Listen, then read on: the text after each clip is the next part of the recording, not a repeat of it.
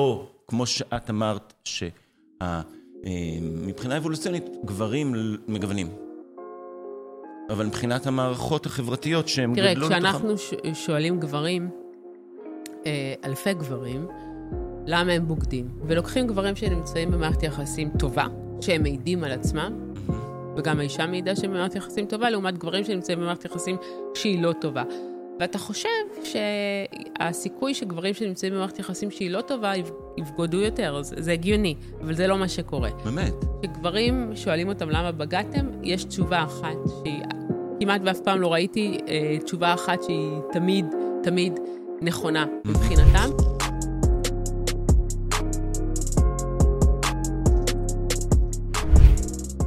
ברוכים הבאים לפודקאסט של הפתרון הבינארי. שבו אנחנו מארחים אורחים מתחומים שונים ובודקים את אופן קבלת ההחלטות שלנו, שלהם, שלכם. והפעם אנחנו גאים ושמחים ונרגשים לארח את דוקטור לירז מרגלית, מומחית בקבלת החלטות בעידן הדיגיטלי. זה בעצם הכל, כל ההחלטות שאנחנו מקבלים היום. נכון? שלום, כיף להיות פה. אה, כן, ככה אני טוענת, שהכל זה החלטות. יש הבדל בין ההחלטות שאנחנו מקבלים היום להחלטות שאנחנו קיבלנו פעם?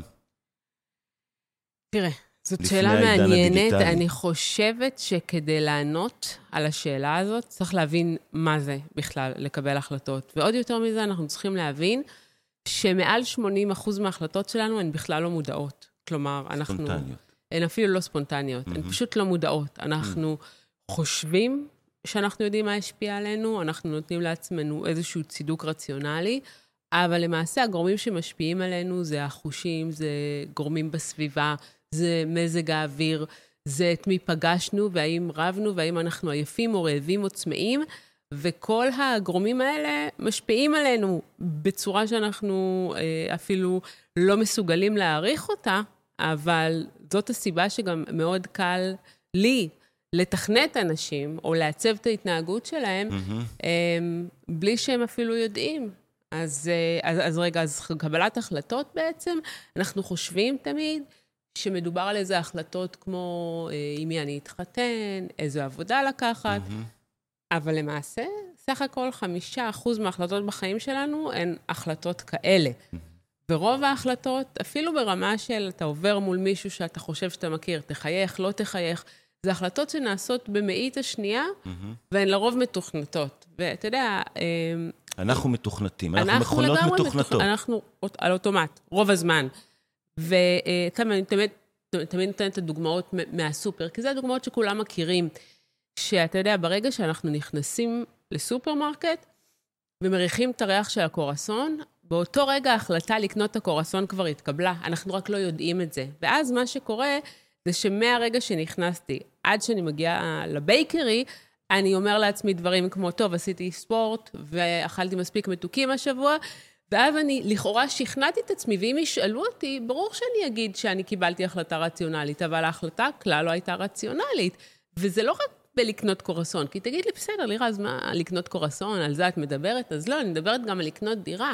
כי כשעשינו מחקר, במשך שבעה חודשים, ניטרנו, דירת יד שנייה אמנם, אבל עדיין, ניטרנו במשך שבעה חודשים איזה גורמים יגרמו לבן אדם שהיה בדירה פעם אחת. זה ניסוי או דירה שלך? לא, לא, ניסוי, ניסוי, ניסוי. בארצות הברית אפילו לא איתי. אבל תגידי, רגע, אני רוצה לשאול אותך ככה.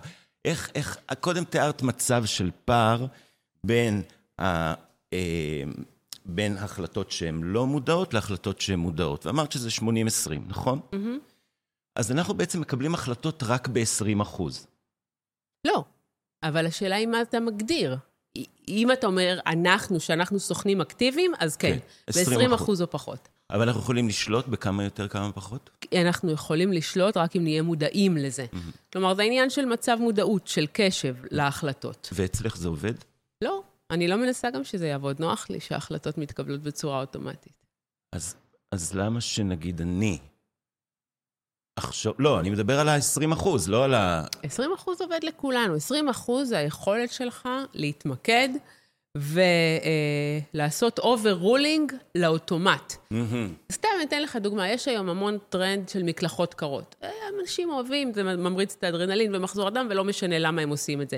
עצם זה שאני, אני, אני במים קרים, אני רוצה לצאת, זה האוטומט שלי.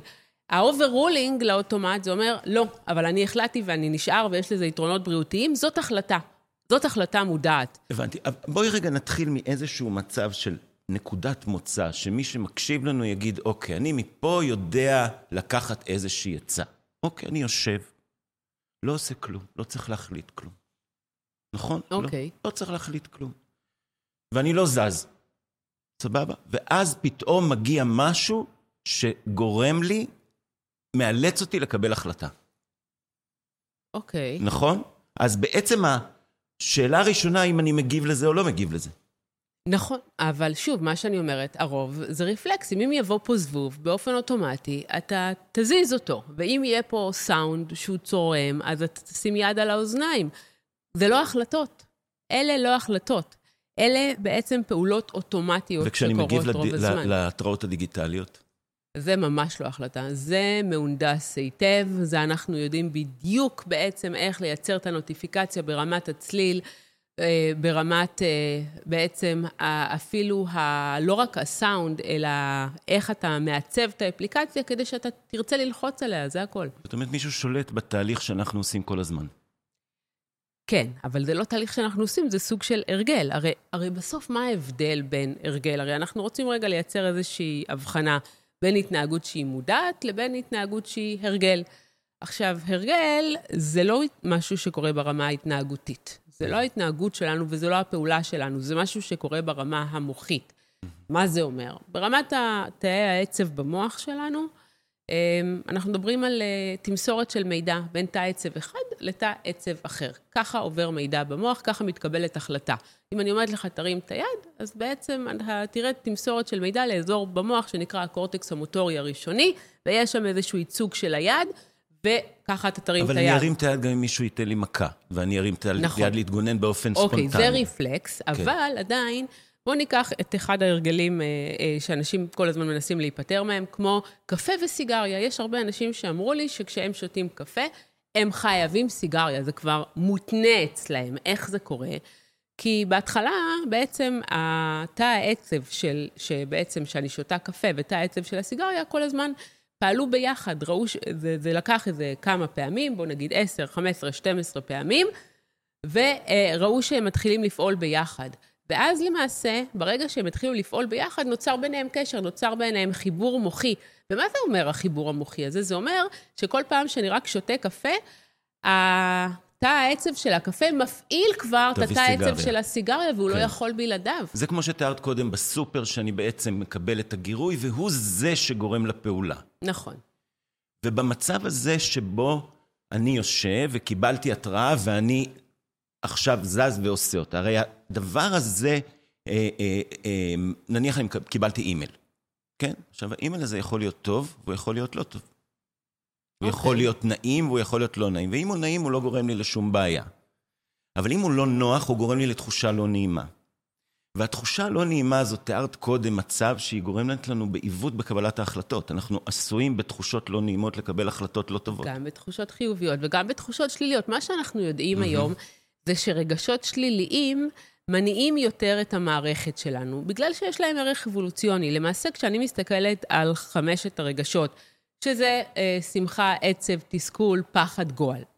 זה הרגשות הבסיסיים, יש כאלה שהתווכחו אם הפתעה זה רגש כן או לא, אבל זה לא משנה כרגע. עכשיו, אה, כשאני עצוב, יש לזה מטרה מאוד מסוימת. המטרה היא להסתגר. כשאנחנו עצובים, כל המערכת עובדת יותר לאט. אנחנו רוצים רגע להפסיק פעולה, להתכנס בתוך עצמנו, ויש לזה מטרה שאנחנו צריכים לחשוב מה גרם לנו להיות עצוב, כדי שלא נחזור על זה שוב. Mm-hmm. אז זה עצב. כעס זה בעצם רגש שלילי, אבל שמופנה כלפי מישהו אחר, כי הוא גורם לי לנקוט פעולה. אז הוא ממריץ את כל המערכת וכולי בעוררות, ואני רוצה לבוא ולדאוג שהמצב הזה לא יקרה שוב. זה בדרך כלל ממצב שאני מרגיש חוסר הוגנות שנעשה לי כלפי אדם אחר. כן. ותסכול זה, זה מצב לא הוגן, אבל מהסביבה. אם אני עכשיו עם שמלה לבנה מדהימה ויורד גשם, אני לא, אין לי על מה לכעוס. אני אהיה מתוסכלת. זה משנה מאוד. איזה... למה? מאוד, אז ככה. מה, זה משנה הרגשות... כאילו לי להבין איזה סוג רגש אני מרגיש? חד משמעית, אני אגיד לך גם למה. הרגשות שהכי מניעים אותנו לפעולה, mm-hmm. זה תמיד פחד mm-hmm. וכעס. שני הרגשות האלה. אם אני רוצה שמישהו יזוז, אני צריך או להפחית אותו או להכעיס אותו. חד משמעית. עכשיו, בגלל זה האלגוריתמים של הרשתות החברתיות, בין אם זה טוויטר או פייסבוק, או, אה, או טיק טוק אפילו, אנחנו רואים שהם מכוונים כלפי אה, פוסטים שמייצרים רגע של פחד או כעס, הם הופכים להיות פי ארבע יותר ויראליים מפוסטים של תקווה, למשל. כן. כי תקווה זה לא רגע שמניע לפעולה, ולכן הוא לא מעניין. אז אם אני רוצה שבעצם בין כל שטף המידע שאתה תקבל, אתה תעצור לרגע ותסתכל, אני חייבת או להפחיד אותך או להכעיס אותך מאוד, זה הכי יעיל. כן, וזה. בעצם מה שעושה בלאגן אחר כך, ומלבה את הקיטוב ועושה את הבעיות. בחברה, ואני רוצה לחזור לעניין האישי. Mm-hmm. בסדר? זאת אומרת, בעצם המסרים האלה משפיעים עלינו גם באופן אישי, בקבלת החלטות האישיות שלנו. איזה מסרים? במערכות יחסים. אם אני חי במקום שבו המסרים היותר אפקטיביים, מסרים שמעוררי כעס ו... אה, הגירויים. כן, okay. אוקיי. הגירויים, הגירויים שמעוררים את זה. ובעצם אני חי בסביבה שהיא, בגלל האינטרסים שהם אינטרסים שהם של מי שמפעיל אותם. Mm-hmm. הם מכוונים אותנו לכעס ולרוגז ולעצבים נכון. כדי שנפעל. נכון. זה מה שקורה. איך זה משפיע על האישית במערכות יחסים, למשל? האם בכלל? במערכות יחסים אישיות. כן. תראה, כשאנחנו מדברים על מערכות יחסים אישיות, אז כמובן שהן מושפעות מהסביבה. אחד הדברים שאנחנו רואים, שרוב הזוגות, למשל, הם רבים בערב. עכשיו, למה הם רבים בערב? כי הם בבית? לא, לא כי הם בבית. כי לכאורה גם בבוקר הם בבית, אבל אגב, mm. בבוקר יש, אה, יכול להיות גם לחץ עם הילדים וזה, אבל פחות מריבות בין בני הזוג. עכשיו, למה? תראה, יש לנו, בסוף, כשאנחנו מסתכלים על המערכת המוחית שלנו, יש לנו קיבולת מוגבלת. יש לנו, בסוף פרויד דיבר על זה, כמו חוק שימור האנרגיה, mm. תחשוב על זה שאתה מתחיל עם 100% מאגרים. עכשיו, תמיד המאגרים מלאים בבוקר, אם ישנו טוב בעיקר. אם לא ישנו טוב, אז זה גומר, גומר אותנו לרוב היום. כן, כן. אם ישנו טוב, המאגרים מלאים.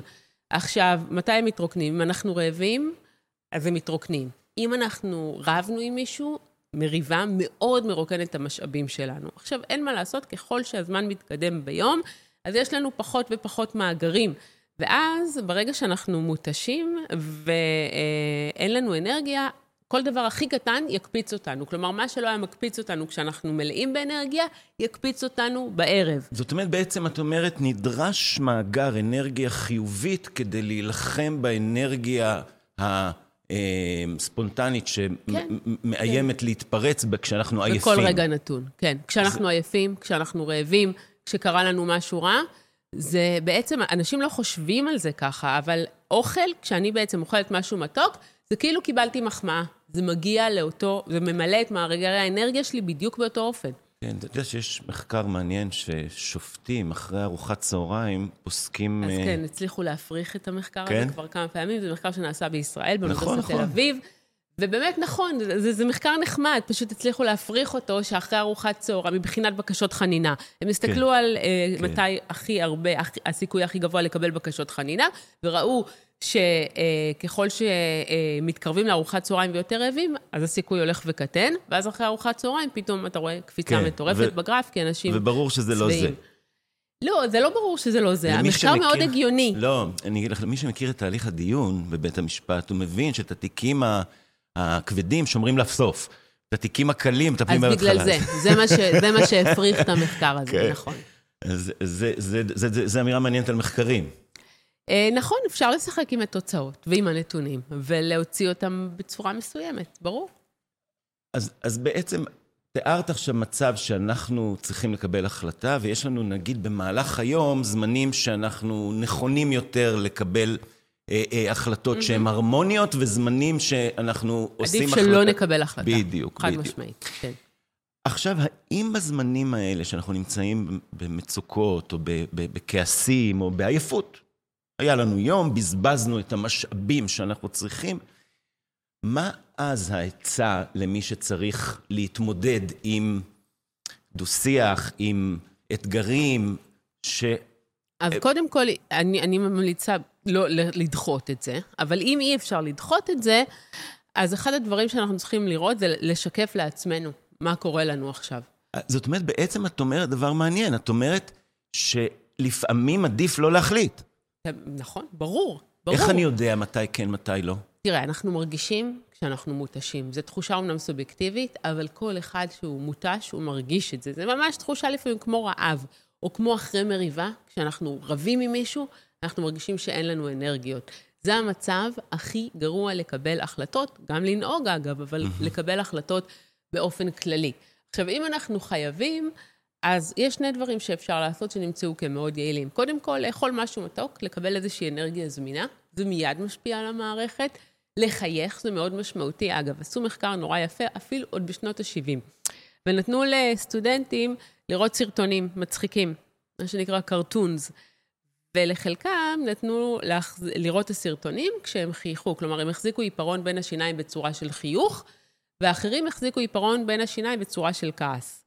אה, כלומר, הם החזיקו אה, את זה בצורה ככה, אה, כאילו שהם אוקיי, כועסים. אוקיי, אוקיי, אחד לרוחב ואחד לאורך. בדיוק. כן, כן. ואז אלה שחייכו לאורך הסרטונים, צחקו הרבה יותר, נהנו הרבה יותר, והרגישו שהם רוצים להמשיך לראות את הסרטונים.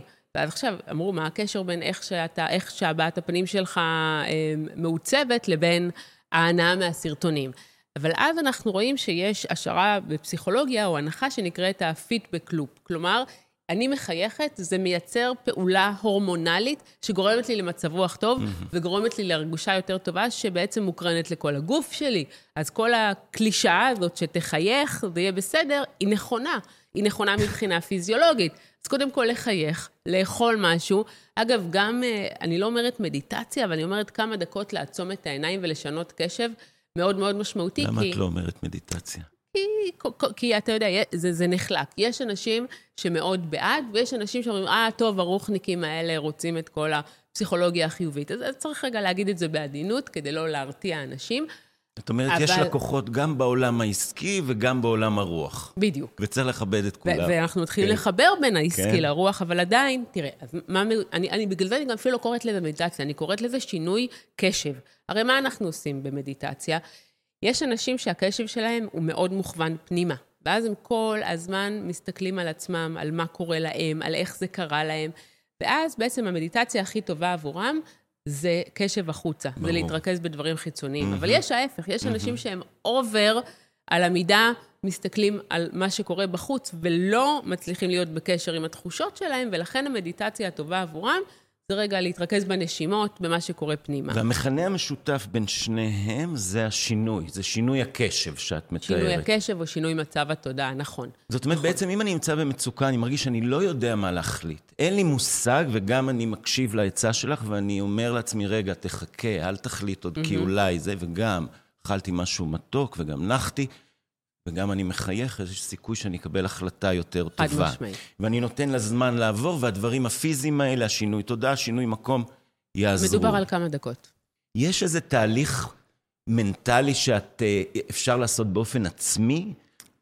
כן, אבל דיברנו על בעצם סוג של מדיטציה. אגב, mm. אה, אחד הדברים שראינו, אתה יודע, אנשים, כשהם חושבים על מדיטציה, תמיד אה, מדמיינים אנשים בישיבת לוטוס, יושבים עם עיניים עצומות, לפחות חצי שעה זה לא נכון. מחקר שנעשה לפני ארבע שנים הראה שמספיקות 13 דקות של מדיטציה ביום, ומחקר שנערך היום מראה שמספיקות שלוש דקות כדי לשנות, כדי לקבל את כל ה-benefits של מדיטציה. את רואה את העולם הזה נכנס לעולם העסקים? אני רואה אותו כבר נכנס. תספרי לי על זה. המון חברות הייטק שאני עובדת איתן מביאים אימון של תרגול של מדיטציה, ויש לזה השפעות מאוד חיוביות. אז אגב, 1992 זו שנה שמדיטציה נכנסה uh, לעולם המדע.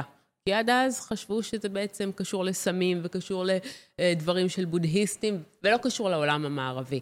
ואז יותר ויותר uh, אנשים מערבים התחילו לאמץ לעצמם את כל הפרקטיקות והתרגולים של המדיטציה, ואז חוקרים מהרווארד החליטו לנסוע uh, להודו, ולראות אם הם יכולים להחזיר, בעצם לחקור נזירים טיבטים. אבל, אני, אבל הם באו עם ציוד רפואי מטורף, ציוד רפואי של אלקטרודות, ורצו לשים את זה על המוח שלהם, ואמרו, הם כבר 20 שנה לפחות מתרגלים מדיטציה, אז בואו נראה אם יש להם שינוי בדפוס המוחי. ואז הנזירים מסתכלים עליהם, ומתחילים לצחוק. והם לא הבינו למה הם צוחקים עליהם. עכשיו, למה הם חשבו שהם צוחקים? כי הציוד הזה של האלקטרודות לחבר למוח, אם מישהו ראה את זה, זה נראה מצחיק. אז הם היו בטוחים שזו פעם ראשונה הם רואים ציוד כזה, הם צחקו, אבל לא, לא, לא, זאת לא הייתה הסיבה שהם צחקו. Okay. אוקיי. הם צחקו כי הם באו ואמרו, אם אתם באמת רוצים לבדוק אה, חמלה, כי, החוקרים אמרו להם, אנחנו נראה לכם את הדפוס של חמלה, כי חמלה זה מושג מאוד מרכזי במדיטציה. Mm-hmm. אם אתם רוצים באמת חמלה, mm-hmm. אתם לא אמורים לשים אלקטרודות על הראש, אלא על הלב, התבלבלתם לגמרי. ואז הם לא הסכימו לתת להם, אבל הם עדיין, אבל, אבל השאלה נותרה פתוחה, מה קורה במוח. כן. חזרו לארצות הברית, והם גייסו למחקר 20 אה, אנשים שתרגלו מדיטציה לפחות שלוש שנים, לפחות שמונה שעות ביום. כל מיני מתרגלים, והם אמרו, נבדוק אותם. ואז הם ראו דבר מדהים. הם אמרו לאנשים, הניסוי התנהל ככה. הכניסו אותם לסורק מוחי, ואמרו להם, עוד שנייה אתם תשמעו צליל. עשר שניות מהצליל הזה, אתם הולכים להרגיש כאב חד ביד שלכם, בפרק היד, שזה מאוד מאוד רגיש ומאוד כואב. וזה באמצעות חום, אפשר באמצעות חום לעשות אה, אה, אה, כאב מבוקר mm-hmm. לפרק היד. ואז אתה רואה הבדלים מטורפים. אנשים שלקחו כמובן קבוצה שלא תרגלו מדיטציה, אפילו לא יום אחד בחיים שלהם, ואת אלה שתרגלו. אלה שלא תרגלו מדיטציה, מהרגע שהושמע הצליל, הם כבר היו בעוררות. יש לנו במוח אזור שנקרא מטריצת הכאב. כל האזור הזה היה בעוררות מאוד גבוהה מהרגע שהם שמעו את הכאב, עד שהם קיבלו אותו, ואז רמת הכאב עלתה, ולקח להם המון זמן להתאושש. זה היה הדפוס אצל אלה שלא תרגלו מדיטציה. Mm-hmm. עכשיו, בואו נראה מה קורה לאלה שכן תרגלו. אלה שתרגלו ברגע ששמע להם צליל, שום דבר לא השתנה. שמעו את הצליל והמשיכו אה, בעצם בפעילות הרגילה. כשהיה כאב, רק בחלק של הכאב, אז הייתה עוררות במטריצת הכאב, ומיד אחר כך הייתה ירידה. כלומר, הם, הם התאוששו, הם, הם, לא, הם לא היו צריכים בכלל להתאושש. הם חיים את הרגע. הם חיים את הרגע, בול. וזו הייתה המסקנה של המחקר הזה, כי הם חיים את הרגע. כי עכשיו, מה קורה? מה ההבדל בינינו לבין בעלי חיים או לבין אנשים שעושים מדיטציה? אנחנו כל הזמן דואגים, יש לנו אזור במוח שנקרא קורטקס הפרה-פרונטלי. אגב, זה מאוד משמעותי לקבלת החלטות, כי לפחות 60 אחוז, בדקנו את זה, 60 אחוז מהחיים שלנו אנחנו מבזבזים על לחשוב מה יהיה בעתיד. אני אצליח, אני לא אצליח, אקבל כסף, לא? ומה היה בעבר, איך הוא עשה לי ומה הוא עשה לי ומה הייתי צריך לומר, ולא היה לי טוב פה ולא היה לי טוב שם. ו... ו... רגע רק מגביר את תחושת חוסר הנוחות שלנו ופוגע באושר שלנו. זאת אומרת שאנחנו כל הזמן חיים בין אכזבות לציפיות. רוב הזמן, כן. מה עושים בשביל להגיע לאמצע? ואגב, מתרג... אלה שמתרגלים מדיטציה, mm-hmm. הם מצליחים לחיות כאן ועכשיו. זה בדיוק ההבדל. זה בדיוק ההבדל. ובגלל זה הכאב, ראינו את זה. עומד להיות כאב, אני כבר, אני כבר ב- בלחץ. וגם אחרי הכאב, אני חושבת על מה שהיה. הם, אוקיי, היה כאב, הרגשתי אותו, המשכתי הלאה. הבנתי. אני, אני רוצה לשאול אותך שאלה כזאת שמחזירה אותנו בעצם לעולם האמיתי. כי בעצם את מתארת מצב, וראיתי את הפודקאסטים המדהימים שלך, שבו אנחנו חיים בעולם של ציפיות של אחרים. זאת אומרת, יושב מישהו מחליט שאנחנו נרצה משהו, ואנחנו רוצים אותו. נכון. כולם. זה המצב, מפה אני מתחיל. זה עיצוב תודעה. כן. בדיוק. כן. עכשיו, אני שואל את עצמי, איך אני בתור חייל בבית כלא הזה משתחרר? אה, כאן אני לא אופטימית. אה, מאוד קשה להשתחרר, כי כשאנחנו מסתכלים על כל המקום הזה שבו מעצבים לנו את התודעה, זה בכל דבר אה, הכי קטן שאנחנו עושים, בעיקר אם אנחנו ברש, ברשתות, כי למעשה אוספים עלינו כל הזמן מידע, ואפילו בדברים שאנחנו לא חושבים עליהם. למשל, אני עובדת עם... אבל מישהו רוצה להשתחרר. מישהו אומר, אני רוצה לעזוב. הוא לא יכול. לא יכול. הוא לא יכול. הוא לא יכול. אז מה, איך הוא... הוא לא יכול, אני אגיד לך למה. זה לא סתם שהוא לא יכול, הוא לא יכול, כי אני ניסיתי להגיד לך קודם, אנחנו למעשה לא מודעים לעד כמה הכל מנוטר מבחינתנו. אני אומרת, תקשיב רגע, אם אתה עכשיו מבקש הלוואה, ביקשת הלוואה, אני מסתכלת מה רשום, מה רשום בטופס ה application שלך להלוואה. אחד הדברים שמצאנו, לקח זמן להסביר אותו, שאם אתה כותב לי אה, תודה רבה בטופס, הסיכוי שתחזיר את ההלוואה הוא מאוד נמוך. אז אפילו אם בן אדם עושה משהו כמו לכתוב, הוא אפילו לא יודע למה, אני כנראה לא אתן לו הלוואה. ואם מישהו שומר את השם שלו בוואטסאפ בדרך מסוימת, אני אדע מה זה אומר עליו. למשל, אנשים ששומרים כל שם בשדה הנכון, אנשים אה, שהם ככה מאוד היררכיים, מאוד מובנים, אבל אנשים ששומרים, נגיד, דני, טייס, אה, גנן או משהו כזה, הם הרבה יותר יצירתיים. ואז אני לא צריכה אפילו לדבר כן. איתם, אני כבר יכולה לקחת את כל הנתונים עליהם ממה שהם מפזרים ברשתות. אז יודעים עלינו הכל. נכון. ואנחנו לא יכולים לברוח. לא. והפטנט שלנו הוא נותר רק לנסות לחבר את, ה, את מה שיש עם זה שזה יהיה נעים לנו במדיטציה. לא, לא, אנחנו יכולים להיות מודעים, אבל, אבל מה שצריך להבין, שאם עכשיו אני במצב של מודעות, שהוא לא של אוטומט, זה לוקח ממני אנרגיה. כלומר, אני לא יכולה, סתם דוגמה, מתוך כל המידע שאני מקבלת בפיד, בפייסבוק, בטוויטר, לבוא ולהסתכל על כל ציוץ ולהגיד, רגע, מה הרפרנס, מה המקור, מי כתב אותו, זה החלטה מודעת. עכשיו את במודעות. אני עכשיו במודעות, אבל אני לא יכולה לעשות את זה. אין לי מספיק זמן ביום כדי לבוא ולבדוק כל פיסת מידע. ואז מה אנחנו רואים? עשינו בדיקה. המדד הכי משמעותי לאמינות של ציוצים בטוויטר, זה כמה לייקים יש על זה.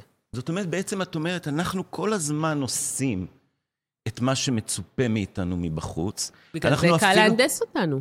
בדיוק, אבל יותר מזה, אי אפשר לצאת מזה. אנחנו ממשיכים להכיל את המערכת במה שאנחנו, במה שהיא רוצה, אנחנו לא יכולים לצאת, וגם אה, אה, אין עצה לאנשים האלה ש... שאומרים, אני רוצה לצאת, אני, נמאס לי, אני לא רוצה להיכנס לעולם הזה, זה לא מתאים לי. אבל אני אחדד אולי את השאלה. בעצם העולם הזה, כפי שאת מתארת אותו, מייצר לנו את הרצונות. נכון. הוא מייצר את לנו התשוקות. את, את התשוקות. את התשוקות, בדיוק. כן. וברגע שיש תשוקה, הסברת את זה קודם, אנחנו כבר שם. אנחנו כבר בדרך אנחנו להגשים. אנחנו כבר החלטנו. בדיוק. נכון. אנחנו כבר רוצים להגשים אותה. אז איך נלחמים ביצירת התשוקה? תראה, יש לכל ה... בוא נגיד, גורמים הממסדיים המון אינטרס שיהיו לנו את התשוקות האלה. הרי למה הם התחילו? זה לא היה ככה פעם, אפילו אם אנחנו מסתכלים על תרבות הצריכה. מתי היא התחילה? היא התחילה אחרי מלחמת העולם הראשונה. עד אז, עד מלחמת העולם הראשונה, אנשים קנו מוצרים בגלל שהם היו צריכים אותם. התשוקה הזאת של לקנות עכשיו טסלה או לקנות אפל ומה זה אומר עליי, זה לא היה קיים. ואז מה שקורה זה שמתחיל פס הייצור, ומתחילים לייצר הרבה הרבה יותר אה, מוצרי חשמל, ורכבים, וכל מה שאתה חושב עליו, הרבה יותר ממה שאנשים מסוגלים לצרוך, כי הם לא רגילים לצרוך. ואז בלימן בראדרס, המתכנסים שם, בישיבה סודית, מביאים את כל מקבלי ההחלטות הרלוונטיים ואומרים את המשפט הבא: אנחנו חייבים להעביר את אמריקה מכלכלה של צרכים לכלכלה של תשוקות. שהתשוקות יעפילו על מה שבן אדם צריך. מתי שבן... זה היה? זה היה אמ, שנות ה-20 ו... מעניין. כן. ושם התחילה הנפילה, את אומרת. ושם התחילו להבין שאנחנו צריכים לעצב אנשים כדי לעורר בהם תשוקות, שהתשוקות, שהמוצרים אומרים עליהם משהו. את יודעת מה, מה, מה מוזר? כי התשוקה לקניות עלתה, ואני מבין שהתשוקה לסקס ירדה. נכון, נכון. זה לא כל כך מוזר, כי סקס או יחסי מין זה איזשהו צורך אבולוציוני בסיסי. זה צורך ראשוני, כמו אוכל, כמו צמא. אבל היום, אבל הצורך הזה הוא מתווך על ידי מוליך עצבי במוח שנקרא דופמין. כשאני אוכל שוקולד, כשאני מקיים יחסי מין, רמות הדופמין עולות.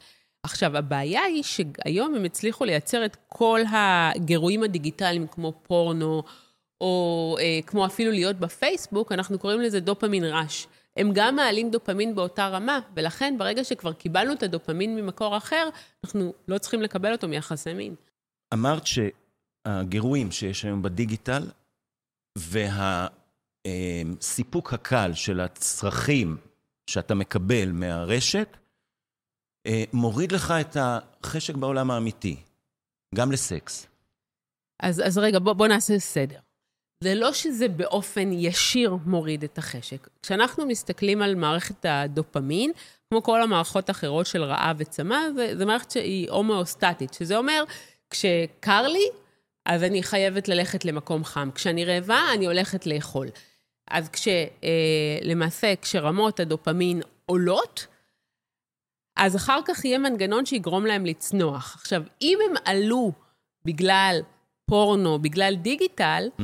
זה אומר שאני צריכה פחות דופמין ממקורות אחרים, ממקורות רשינויים. אז אני לא יוצא החוצה. אני לא יוצא לעולם האמיתי, נכון. לחפש. אז איך את רואה את זה משפיע? את רואה את זה משפיע במחקרים? את רואה משפיע על, ה, על הגברים, על הנשים, על נערים, נערות, צעירים, צעירות? כמובן שזה משפיע. קודם כל, מראש, אה, היום אנחנו נמצאים במצב שמצד אחד, הקיום יחסי מין, גם לא במערכת יחסים מחייבת, הוא מאוד מאוד ליברלי. הוא מעולם לא היה כל כך ליברלי. הרי אם הייתה את התקופה של האיידס וכל מיני מחלות שמועברות, היום אנחנו כבר לא שם.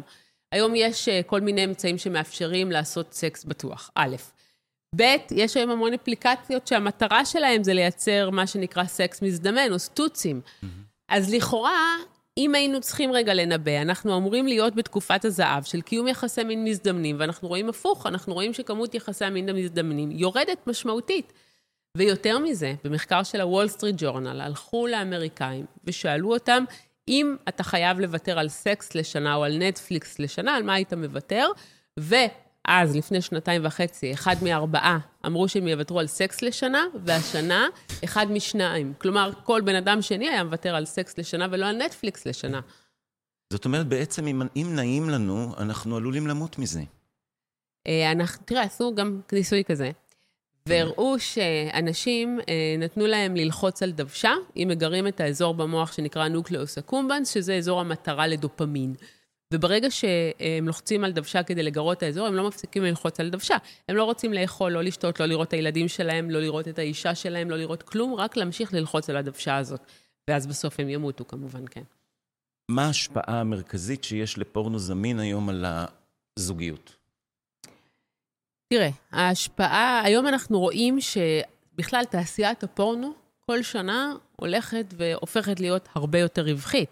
אגב, גם נשים וגם גברים, רק שכל אחד מהם מסתכל, צורך פורנו מסוג אחר. יודעים איזה? בטח. המחקרים, מה אומרים המחקרים?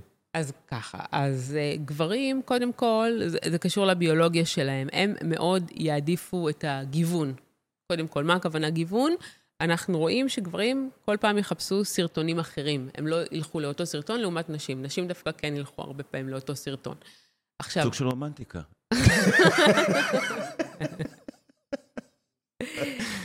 אנחנו מבינים שמבחינה אבולוציונית יש אפקט כזה שנקרא אפקט קוליג'.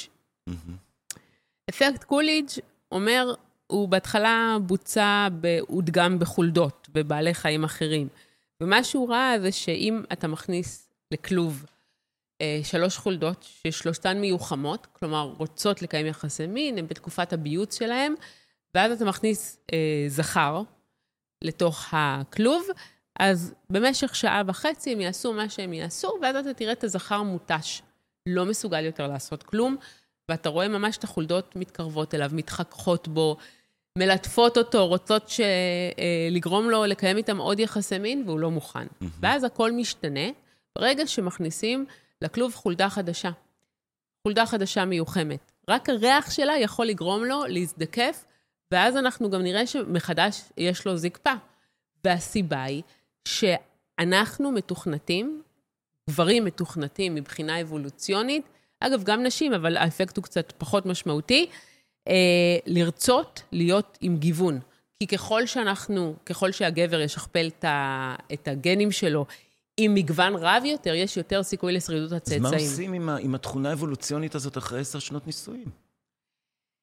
תראה, בני אדם לא נועדו להיות מונוגמים. הם, הם לא נועדו, אנחנו הפכנו להיות מונוגמים ברגע שעברנו ליישובי קבע, ואז הייתה בעיה עם חלוקת הרכוש. ואז בעצם בגלל שהגבר, אם הוא אה, בעצם יהיה עם כמה נשים, אף אחד לא ידע איך יתחלק הרכוש, בסוף יישאר רכוש מאוד מאוד קטן, ולכן כל המוסד הזה של הנישואים נוצר. יש לי שאלה שאני מסתקרנת אותי כבר שנים. בסדר? אבל את נראה לי הבן אדם להשיב עליה. אם היינו לוקחים משפחה או קהילה ומגדלים אותה באי בודד, והיינו אמ, שם מייצרים אה, ניתוק מהעולם. למשל, בנושא של אמ, עירום. האם המחקרים מראים שזה היה מקובל חזרה, או שיש היום איזו התפתחויות שהיו מונעות את זה? או שהיום פשוט אי אפשר... זה לגמרי תרבותי. זה לגמרי. תרבותי, אנחנו רואים שבטים באוסטרליה, ברור. ואיך זה לגבי, אה, אה, נגיד, אה, מערכות יחסים מבחינת פתיחות? זה גם משהו שנגיד בחברה חדשה שהיא לא, כמו שאת אמרת, שמבחינה אבולוציונית גברים מגוונים.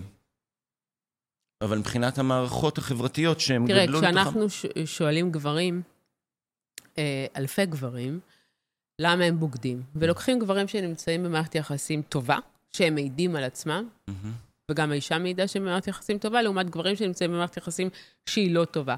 ואתה חושב שהסיכוי שגברים שנמצאים במערכת יחסים שהיא לא טובה, יב- יבגודו יותר, זה, זה הגיוני, אבל זה לא מה שקורה. באמת. כשגברים שואלים אותם למה בגדתם, יש תשובה אחת שהיא, כמעט ואף פעם לא ראיתי אה, תשובה אחת שהיא תמיד, תמיד נכונה מבחינתם, שזה הייתה הזדמנות. הייתה הזדמנות. הייתה הזדמנות. זאת אומרת... הם לא יכולים לסרב להזדמנות. גם אם במערכת יחסים טובה. אה, הרוב. זה מה ש... תראה, היום, אם אנחנו כבר נכנסים לאזור הזה, יש היום יות- יותר ויותר מעבדות, שבמעבדות האלה לוקחים אה, גברים ונשים, משלמים להם המ- המון כסף כדי לראות מה קורה במשחק המקדים ותוך כדי קיום יחסי מין. ואחד הדברים שאנחנו רואים זה שברגע שגברים נכנסים לאקט המיני, האזור במוח שנקרא הקורטקס הפרה-פרונטלי, האזור של חשיבה, תכנון, ויסות דחפים, יורד, מש... מה יורד? משותק נחבא. לחלוטין. מה יורד? כן. אבל נשים לא. בטח שלא. אז בגלל זה? שהייתה הזדמנות. כי נשים, אגב, גם מעידות על עצמן, בלי שיש לי סורק מוח, שהן יכולות לחשוב על רגע לא שילמתי את החשבון, או כל מיני מחשבות תוך כדי קיום יחסי מין. הצבע של התקרה. זאת אומרת, בעצם, במערכות יחסים טובות, נשים לא יכולות להיות בטוחות ששום דבר לא קורה. לא, בגלל שהמערכת יחסים היא טובה. לא יכולות להיות בטוחות. לא, לא, זה, זה משהו שהוא חזק מהם. הצורך האבולוציוני שהשתרש במשך מיליוני שנות אבולוציה לשכפל כמה שיותר גנים עם כמה שיותר נשים, הוא מאוד מאוד חזק. ו- וכל התחושות שלנו תומכות בצורך הזה. התחושות שלנו זה סתם פסיכולוגיה, אבל בסוף יש לזה מטרה אבולוציונית. ומנקודת מבט נשית, איך, איך צריכה להיות ההתייחסות לדבר הזה? תראה, זה לא שאם נתייחס לזה, אני לא, אני לא רואה אישה שתקום ותתייחס לזה בקבלה, כי כאילו יש לזה בסיס אבולוציוני. זה, ש, זה שיש לי משהו בסיס אבולוציוני לא אומר שהוא טוב. יש קיימות לקבלה כזאת? לא. אלא אם כן, תראה, אנחנו כן רואים, גם אצל נשים, אגב, שיש את היחסים פולי-אמוריים, אה, שבעצם יחסים פתוחים, או כל אחד מחליט על המודל שנוח לו, במרבית המקרים, זה מפתיע, זה בא מאישה, הבקשה הזאת. באמת? כן. למה? זאת שאלה שעדיין נחקרת, אבל אה, אה. זה בדרך כלל מגיע אחרי גיל 40. אחרי גיל 40, נשים פתאום מגלות את עצמן, את המיניות שלהן, הן אה, ככה מרגישות פריחה מינית, ואז כבר לא מספיק להן. ואז הן לא הולכות לבגוד, הן באות הביתה ואומרות, בוא ננסה. בסוף, זה, זה קצת אירוני להגיד את זה, כי אני אומרת, עם מי אתם חושבים שהגברים בוגדים? הם בוגדים עם נשים, נכון. כאילו. זה כמו מה יש יותר, עליות או ירידות. כן, כאילו. פעם לא ידעתי את התשובה. אוקיי. אז אתה צריך תמיד בן זוג בשביל לעשות איתו את מה שאתה עושה. זה גבר צריך הזדמנות, זה הכל. ראינו, אבל אוקיי. ואישה מוותרת על הזדמנויות? תראה, אישה לא בוגדת בגלל זה. אישה. בוגדת כי היא צריכה את החום ואת האהבה ואת ה... אה, שמישהו יכיל אותה ושמישהו יגרום לה להרגיש אישה. שמישהו יגרום לה להרגיש מינית, ושמישהו יגרום לה להרגיש טוב עם עצמה, ואם לא תקבל את זה בבית, אז הסיכוי שהיא תבגוד גדל.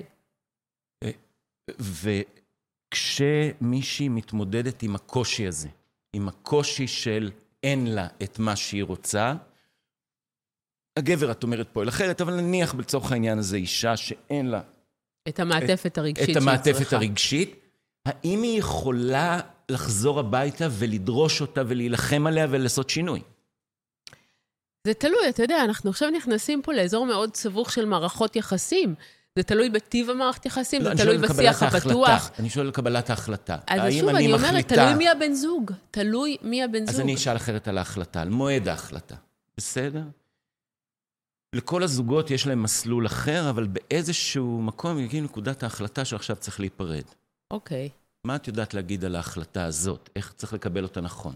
תראה, הבעיה עם ההחלטה הזאת להתגרש או לפרק את הקשר, כאן יש שינוי משמעותי מלפני 15 שנה.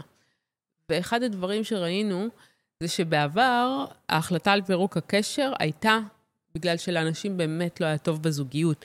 היום ההחלטה מתקבלת כי אנשים חושבים שיכול להיות להם טוב יותר. ויש פה הבדל מאוד משמעותי. ההבדל הוא? ההבדל, לא, אני אומרת, כן. עצם זה שאנשים מסתכלים, גברים הרבה פעמים, מה קורה באפליקציות, והיום אני יכול הזמינות, להשיג... הזמינות, את מתכוונת. על הזמינות, וכאילו כל גבר באפליקציה הופך להיות alpha male, והוא רואה מה קורה בחוץ, והוא חושב, אני יכול לקבל את זה, אני לא רוצה עכשיו... הוא פשוט עושה את התמונה כמו שצריך, הוא כן. משחק עם התמונות, ואנחנו רואים את ה... אנחנו בעצם אה, מנהלים מערכות יחסים בין תמונות. אה, זה לא מדויק, כי אתה בסוף, אתה רואה את הבן אדם. אתה מאוד מאוד, מאוד מהר מגיע לפגישת זום או לפגישה. אבל זה משפיע על ההתנהגויות שלנו, נכון? צורת ההיכרות הזאת. מאוד משפיע. אגב, דווקא הרבה פעמים אנחנו רואים בהפוך על הפוך, כי אישה, ככל שהיא יותר מפולטרת, אז גברים יותר נדחים ממנה. כלומר, יש איזשהו בלנס. התשוקה, האינסוף בחירה, זה שכשהם יקנו אה, מוצר מסוים, זה אומר עליהם משהו, אה, הם לא רוצים לרסן אותם. בדיוק על זה רציתי לשאול, על חופש הבחירה, על האפשרויות בחירה. האם אפשר להגיד שכמות אפשרויות הבחירה שיש היום היא אה, גורמת למצוקות? כמובן, אנחנו מדברים כבר שנים על פרדוקס הבחירה.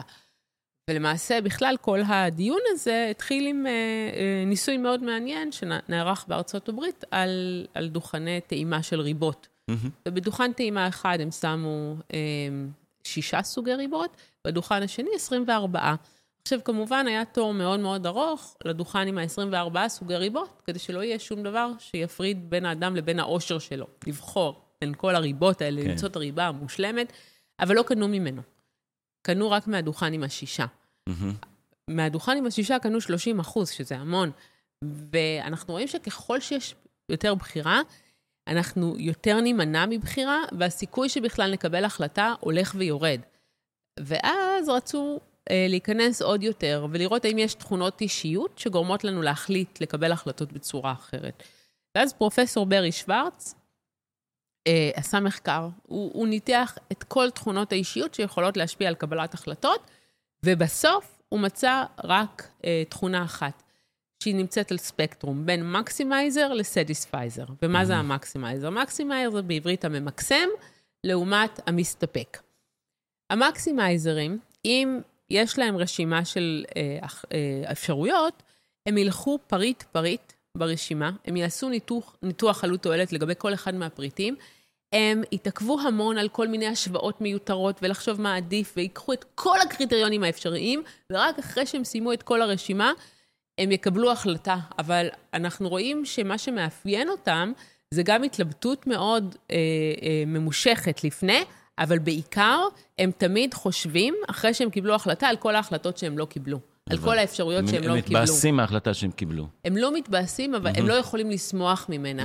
כי ברגע שאתה תקוע, סליחה, הם ממש תקועים באותן אפשרויות, ואומרים, מה אם הייתי מקבל את זה, ומה אם הייתי עושה ככה, הם לא מסוגלים להמשיך בחיים שלהם, הם לא מסוגלים להיות מאושרים.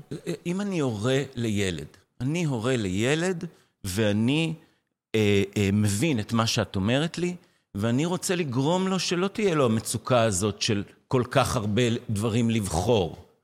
כי הרי זה משהו שהוא לא טוב לפי... מה אני יכול לעשות? אתה לא יכול, כי אתה, הילד לא נמצא רק בגבולות הבית שלך. בסוף, אה, תחשוב אפילו על הקניונים, כמה חנויות, אתה רוצה ג'ינס, יש 20 חנויות ג'ינסים, יש מיליוני פסטות, או, הכל, הכל. אה, בטינדר יש המון אפשרויות. אנחנו חיים בעולם שמקדש את השפע כן, ממילא לא מקשיבים להורים. לא נכון, ככה. נכון, נכון. אז אה, דוקטור לירז מרגלית, תודה רבה שהיית איתנו. היה כיף ומעניין ותענוג, ומה יותר טוב ממומחית לקבלת החלטות בדיגיטל, בפודקאסט לקבלת החלטות. תודה רבה, נהניתי מאוד.